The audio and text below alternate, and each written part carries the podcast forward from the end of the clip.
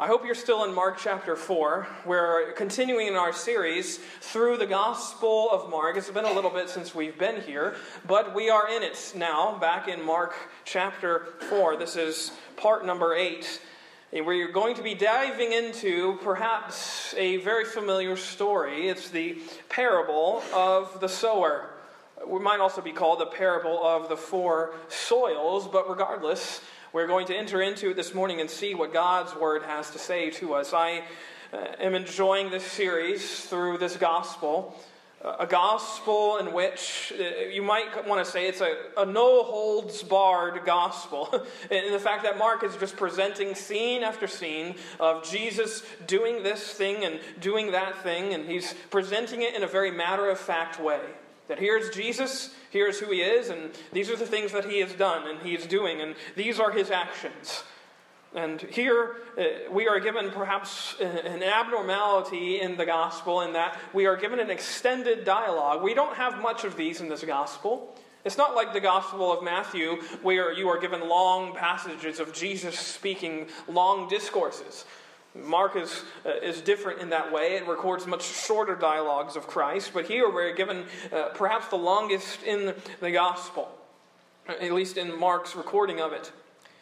And Jesus, as you know, as we've been looking through, the hostility around Jesus, this, this teacher from Galilee, has been growing. There's much criticism that has been uh, laid upon him. And as we saw a couple of weeks ago, this criticism has escalated now into a conspiracy against him.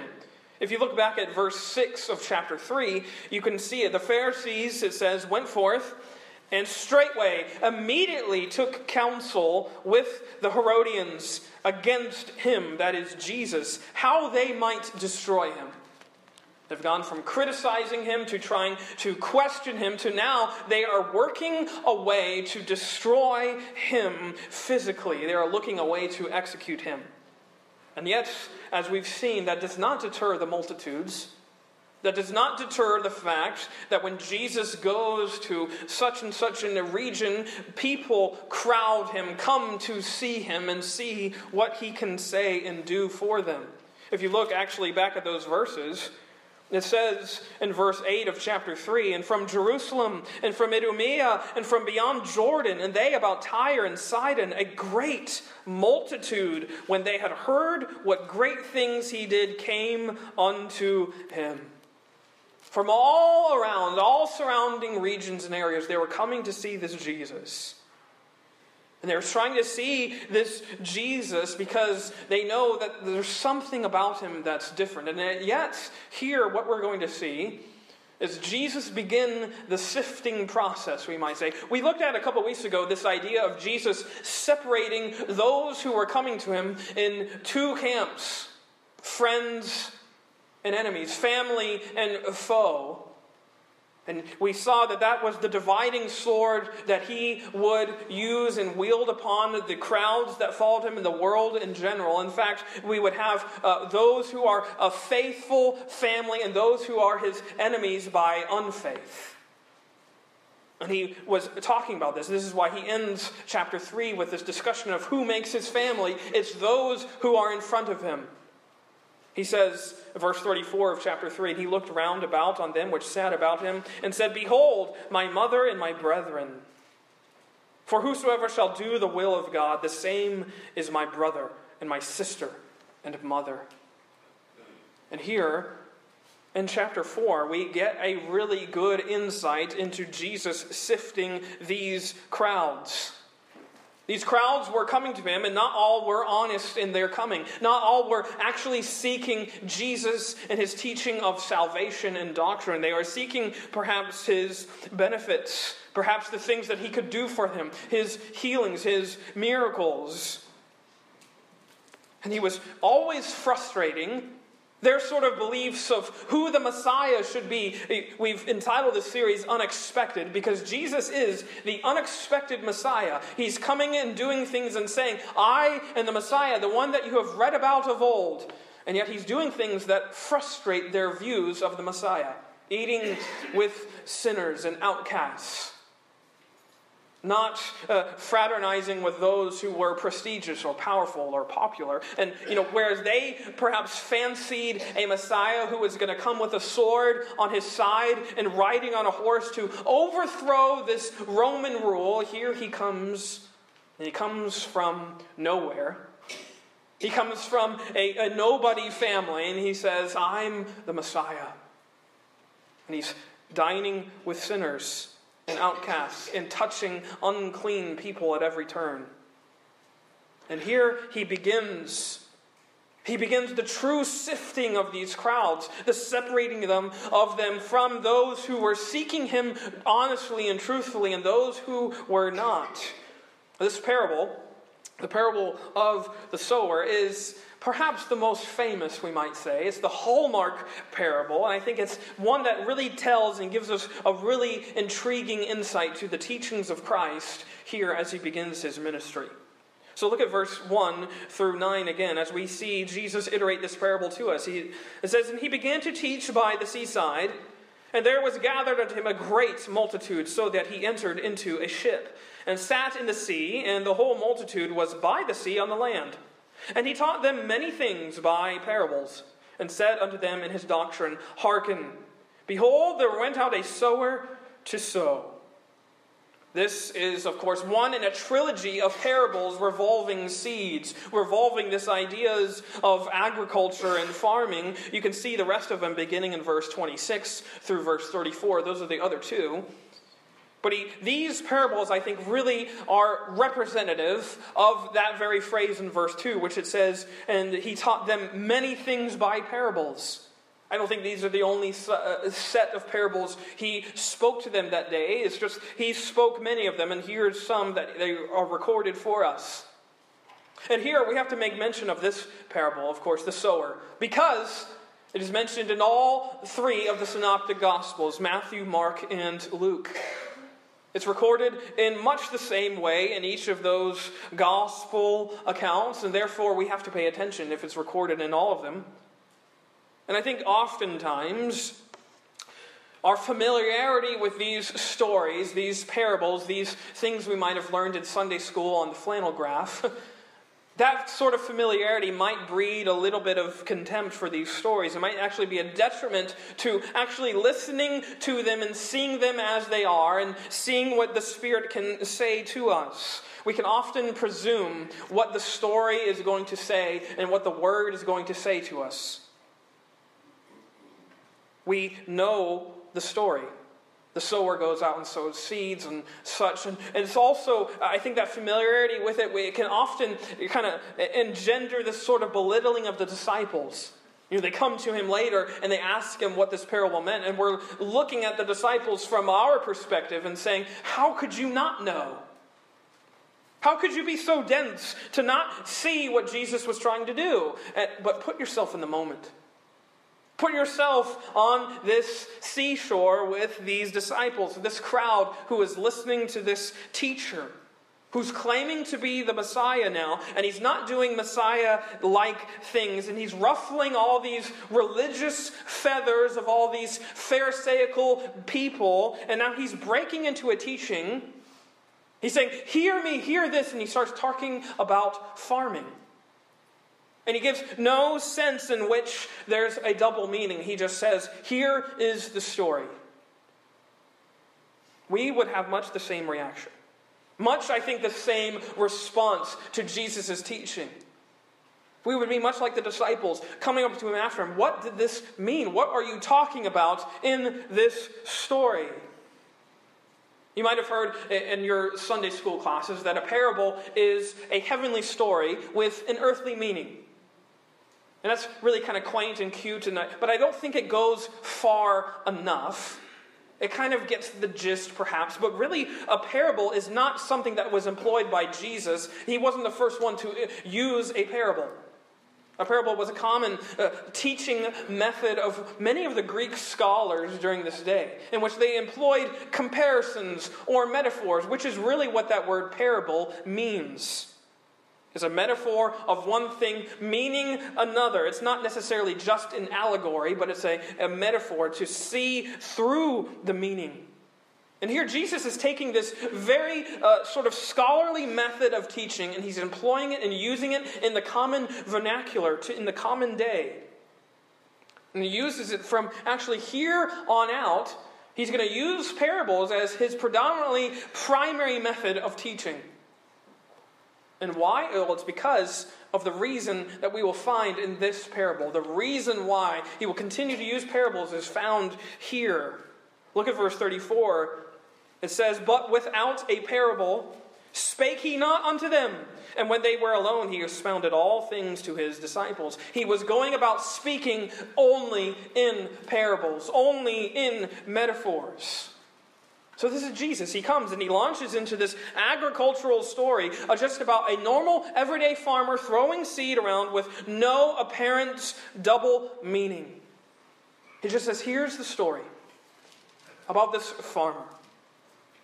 And he uses this everyday image. Look what he says Behold, there went out a sower to sow. It was an everyday common thing that they would be familiar with. It would immediately resonate with those who were in his audience, in his congregation, we might say, that uh, what he was talking about.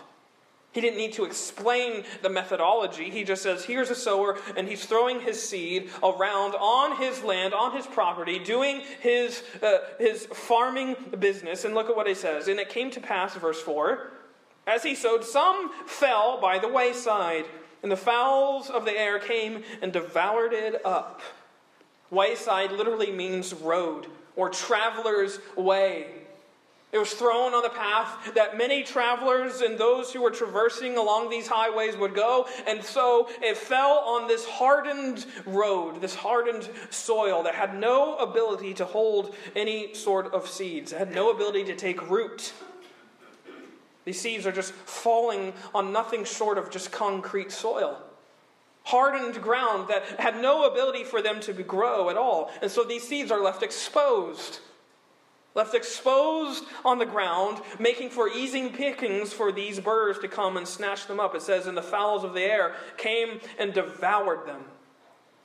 They were, it was easy targets for these birds to come. They had good eatings that morning. Then look at the next, verse 5. Jesus continues, And some fell on stony ground, where had not much earth, and immediately it sprang up because it had no depth of earth. But when the sun was up, it was scorched and because it had no root, it withered away. Stony ground doesn't necessarily mean like gravel. It really just means what that idea he's conveying is this ground that is rocky that has a very thin layer of soil over the top of it. A layer of soil that's so thin that it does contain a little bit of moisture for these seeds to sprout and grow. As it says, they spring up quickly, immediately, but they had no root. They had no ability to go deep into the ground and have a firm, steady root uh, system for them to support themselves, and such they withered away at the high noon of the day. They had no ability to be viable, long lasting plants because they have no depth. No depth, and they withered away. Look at the third soil, verse 7 and some fell among thorns. And the thorns grew up and choked it, and it yielded no fruit. Thorns really means they're sort of brambles or briars. We might see or, or, know them as weeds. It's, it's falling among ground that is untended and unkempt. Ground soil that is afflicted with just insurmountable weeds that are allowed to grow up with the seeds. You notice here, even in this soil, that the seed is allowed to grow. But what is allowed to grow with it? The weeds, the thorns, which it says choke this plant so that it can yield no fruit. It has no fruit bearing capabilities because those weeds, those thorns, which should have been uprooted, are left to choke this stalk. Choke literally meaning to strangle or suffocate it. This otherwise healthy crop is now strangled and suffocated and choked away because of these thorns that are allowed to grow with it. Verse 8, though, he, he concludes his parable He says, Another seed fell on good ground and did yield fruit that sprang up and increased and brought forth some 30, some 60, and some an hundredfold. It yields abundant fruit, abundant harvest here. It yielded an enormous amount of crop. You notice he just leaves this story as it is. Look at verse 9. And he said unto them, He that hath ears to hear, let him hear. That's his story. That's his parable. I could act like Jesus this morning and just close my Bible and walk away, and that would be enough. but I'm not going to do that to you. He's using this parable for a very important reason. And he's saying it in this way for a very important reason. He's challenging them to carefully consider my words. Again, he's at this juncture He's beginning the sifting of these crowds. He's beginning the separation process into those who were truly listening and those who were not. And that's where we get to where he actually interprets this parable in the next set of verses. Look at verse 13. And he said unto them, Know ye not this parable? And how then will ye know all parables? The sower soweth the word. This, of course, I think is one of the more interesting parables in all of the Bible. Why? Because it is actually interpreted by Christ himself. We're not left to wonder what the parable means because he gives it to us. It's always intriguing when you listen to sermons and hear these preachers try and come up with these cute, fancy ways of studying the Bible and relaying it to us. And here we can't get involved in any of that because the, the explanation is given to us. Who's going to go against Jesus explaining his own story? Jesus here is interpreting his story for us. The seed, he says, represents the word. And I think it is common to interpret the word as if it's the gospel message. If it's the gospel message, then that puts us in the sower's point of view. It puts us, us as the farmer who is spreading the gospel message. But I don't think that's what he is actually intending here to mean. I think actually the, the sower is God the Father. And the word that's being sown is actually the word of God Himself, which is Christ. We know from John chapter 1 that God, in the Son of Jesus Christ, is the Word of God. Let me read some of those verses at the beginning of John's Gospel. John 1, verse 1, he opens his Gospel with this In the beginning was the Word, and the Word was with God, and the Word was God. The same was in the beginning with God. All things were made by him, and without him was not anything made that was made. In him was life, and the life was the light of men. This is Jesus. He is the Logos, the Word of God, the mind of God personified in bodily form. And I think that's what he's saying here. The Father has sent his word, his son, into the world, and he has sowed him in all corners of the created order. He has sent his son into all corners of the earth. The seed here is the word of God himself, Jesus Christ. And then the soil very clearly represents the souls, the hearts of men, those who heard the word, those who were confronted by Christ himself. They were confronted with his teaching. And here we see very different responses.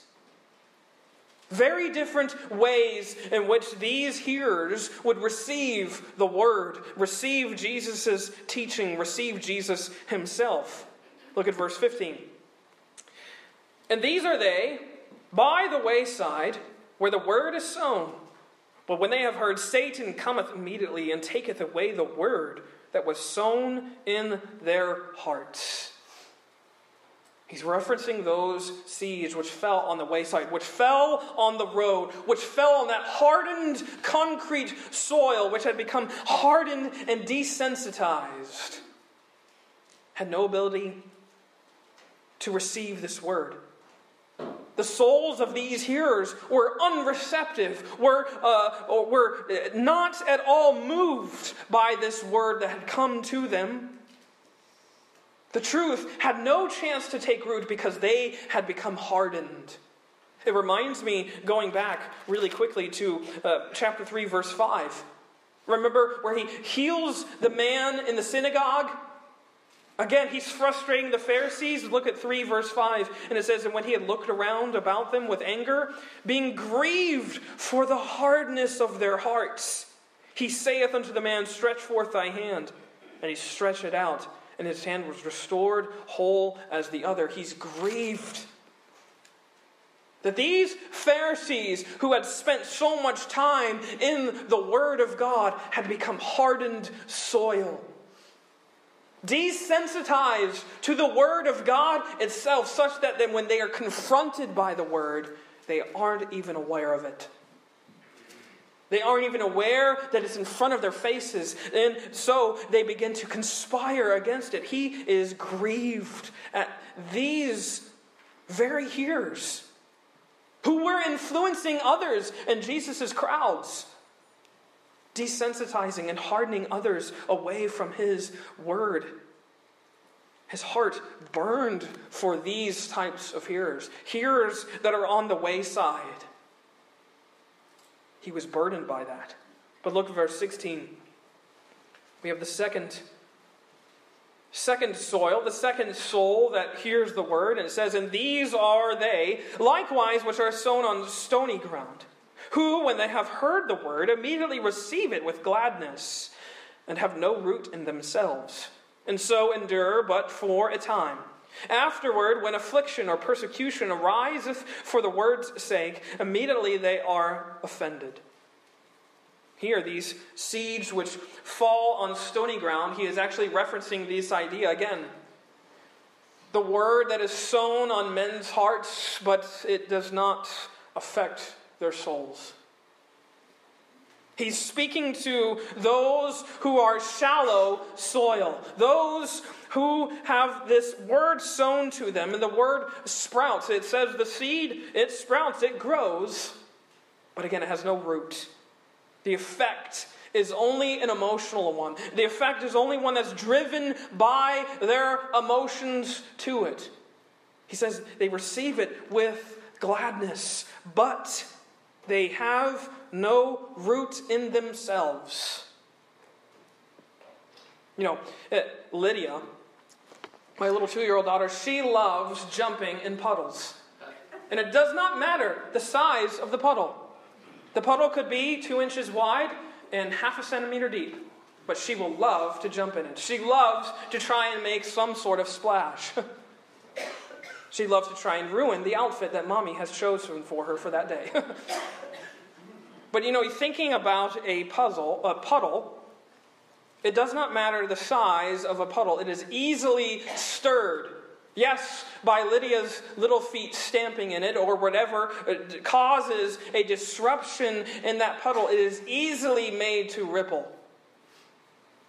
I think that's exactly what he is getting at here with these types of hearers. They are easily stirred, but they have no depth. They are easily moved by the emotions of the word, but they have no root in their hearts. It doesn't affect their souls. It touches their emotions, but it doesn't get to their heart. This faith here is surface level. It's a faith that's on stony ground, on shallow soil that has no root. And so, when they are afflicted, they are easily swayed, easily moved away from this truth that they had before received with gladness. And now, in persecution and affliction, they are, it says, offended. They are moved they are strained at this idea that how could this word offend me in this way? It's because they had a surface level faith. This to me is why I'm always nervous about worship concert converts. I love a good concert. Hillsong can put on a good concert. But don't be driven by just the emotions of that place. If you're putting your hope in that, that can be easily swayed, such as what he's saying here. Don't be so swayed by the emotions of your conscience. Be swayed and moved by something else, which we will get to. It's this faith that's built on feelings, feelings which don't last. He says they endure but for a time. And then at the first sign of adversity, at the first sign of affliction and persecution, they are offended. They are scandalized by that moment. Look at verse 18. He describes the third soil. He says, These are they which are sown among thorns, such as hear the word and the cares of this world, and the deceitfulness of riches, and the lusts of other things, entering in, choke the word, and it becometh unfruitful. Here, as we mentioned earlier, this is the untended soil. It's the heart that is unkempt, the heart that is soon choked by the world's cares, it says, is strangled and suffocated by competing gods. This heart, this here receives the word, it says, and they are uh, sown among thorns, and they hear the word. They hear it. The word has an effect on them. But they are soon made to be unfruitful by the choking of the world, by the cares of this world, and the lusts of other things, it says these competing deities in the soul that try to vie for our attention. Here he's saying, This is that type of hearer.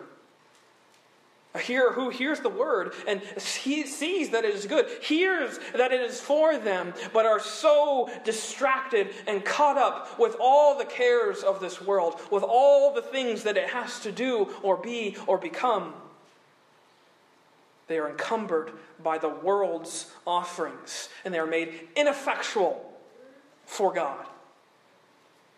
This, I believe, to be one of the saddest outcomes he describes here. The saddest outcome because it is these hearers he is describing that have an opportunity to serve the Lord with their lives, and yet they are encumbered and distracted and made to be destroyed by the very thorns that they, they themselves did not uproot. It's untended soil. Jesus coming to them, giving him his word of truth and grace, and yet they are made to be choked, made to be strangled from that mission because of these competing deities, these thorns which grow with them, these competing cares. Look at he describes lastly the good ground. And these are they, verse 20, which are sown on good ground, such as hear the word and receive it and bring forth fruit, some thirtyfold, some sixty, and some an hundred. These are they, he's describing, who receive the word with truth and humility and honesty. They hear Christ and what he says about himself, and they accept it in faith. And they are those who are about the business of God. Those who are hearing the word and receiving it with faith are therefore spreading that faith they are bearing the fruits, it says, of the gospel, some 30, 60, some hundredfold. I think it's important to note here that Jesus is mentioning of the varying yields of fruit is not, I, I, think it's not to get us to see that there's some sort of varying levels of good ground. As if there's some good ground that yielded 30, but there's some better ground that yielded 100. I don't really think that's what he's trying to get us to say. I know that's true in agriculture, but it's not true, I think, in what Jesus is pointing out here. I think he's not getting that to see that, to make sure we're the really good, fertile soil. He's getting us to see that he is sovereign over all the results of our fruitfulness. That he, the Word, the one who is sown, sown by the Father, he has the sovereignty over our fruitfulness. He is the one who has the sovereignty and the control over our success, so long as we don't get in the way. You see that? You see that this good ground, it didn't do anything. It received the Word. And the word did the work. It received the seed, and the seed sprouted and grew and yielded fruit. The ground didn't get in the way. Unlike the thorns, unlike the rocky, stony ground or the ground that had become desensitized. And I think the good news that Jesus is inferring by explaining this parable in this way is that we are all these soils. That there are, at times, it's not just finding which soil are you right now, but it's recognizing that we are all this way at different times. But the good news is that there is no g- uh, ground that is so bad that it cannot be tilled up again. There's no soil that is so far gone that it can't be made to be good ground again. Good ground that can receive the word by faith and receive it rightly. Receive the word in faith. And here's where we get to the purpose. Because bookending Jesus' interpretation of this parable are two fascinating scenes. Look at verse 10. And when he was alone, they that were about him with the twelve asked of him the parable. They were asking him the meaning. They were asking Jesus, what are you talking about with this sower, this farmer, and the seed, and these different types of dirt? It's a natural and it's a good question, I would say. Why are you speaking in this way? Why are you trying to confuse and hide the meaning? And obviously, as we've been saying, Jesus is not after hidden meanings and secrets and mysteries in a Da Vinci Code where you can find the secret to the scriptures. That's not what he's after. And in fact, he's going to explain it here that he's trying to use these parables as a way not to keep truth, but to reveal it. Look at verse 11. He says, And he said unto them, Unto you it is given to know the mystery of the kingdom of God. But unto them that are without, all these things are done in parables and it's evident from an added illustration that he is doing this in a way, yes, he's speaking in parables to reveal the ministry, the mystery of the kingdom, not conceal it. Look at what he says in verse 21. And he said unto them, Is a candle brought to be put under a bushel or under a bed, and not to be set on a candlestick? He's ascribing this little story to common sense. Does anyone light a candle and then put it under a sofa? No, that doesn't make sense. It doesn't make sense to try to illumine a room and then put it underneath a couch. He had not come, Jesus had not come to keep God's truth a mystery. He had come to reveal the mystery. As he says, it is unto you that know the mystery, the mystery of the kingdom of God. It's through these parables, through these stories that he's seeking to draw men to himself. Look at verse 22. He says, For there is nothing hid which shall not be manifested. Neither was anything kept secret, but that it should come abroad. If any man have ears to hear, let him hear. You see what he's doing? He's putting a veil over the message, not to hinder men, but to draw them in to incite their pursuit and to invite their curiosity of what he is talking about. He's saying, if you want to know, you will want to know.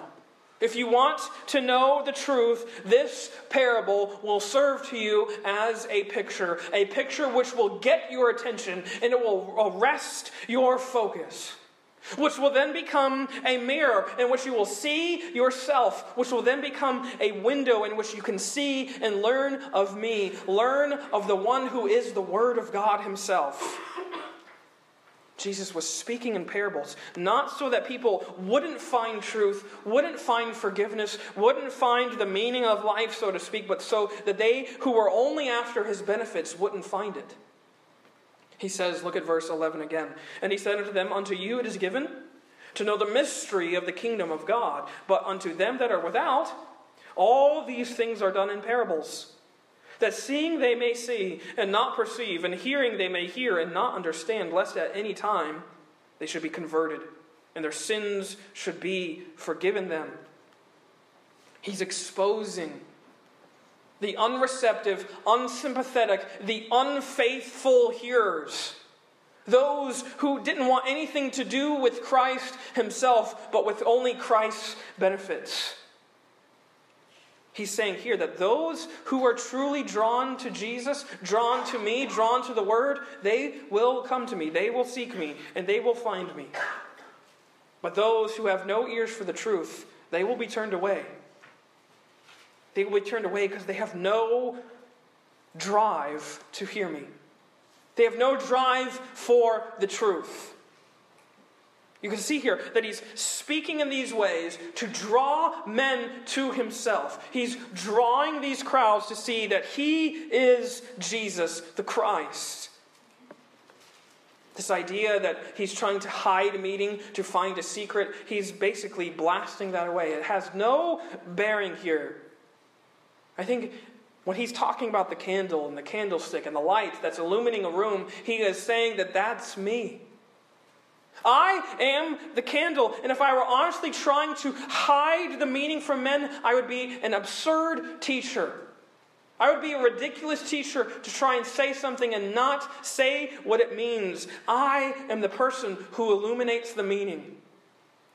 I am the candle that illuminates the room that lights up all the dark rooms of our hearts to perceive and receive this word, to receive this seed, and how it should be perceived and received in faith, in humility. Because this is Jesus. From John 1 1, he is the parable of God. He is the mystery of the kingdom of God himself. He is the mystery of the heavens. The God who had come in bodily form, the creator of all things in the form of a man. The fullness of deity in the form of flesh. He is God's parable to us. He's saying, This is me. Receive me how I ought to be received in faith. This is what his sifting process looks like. How do you hear the word this morning?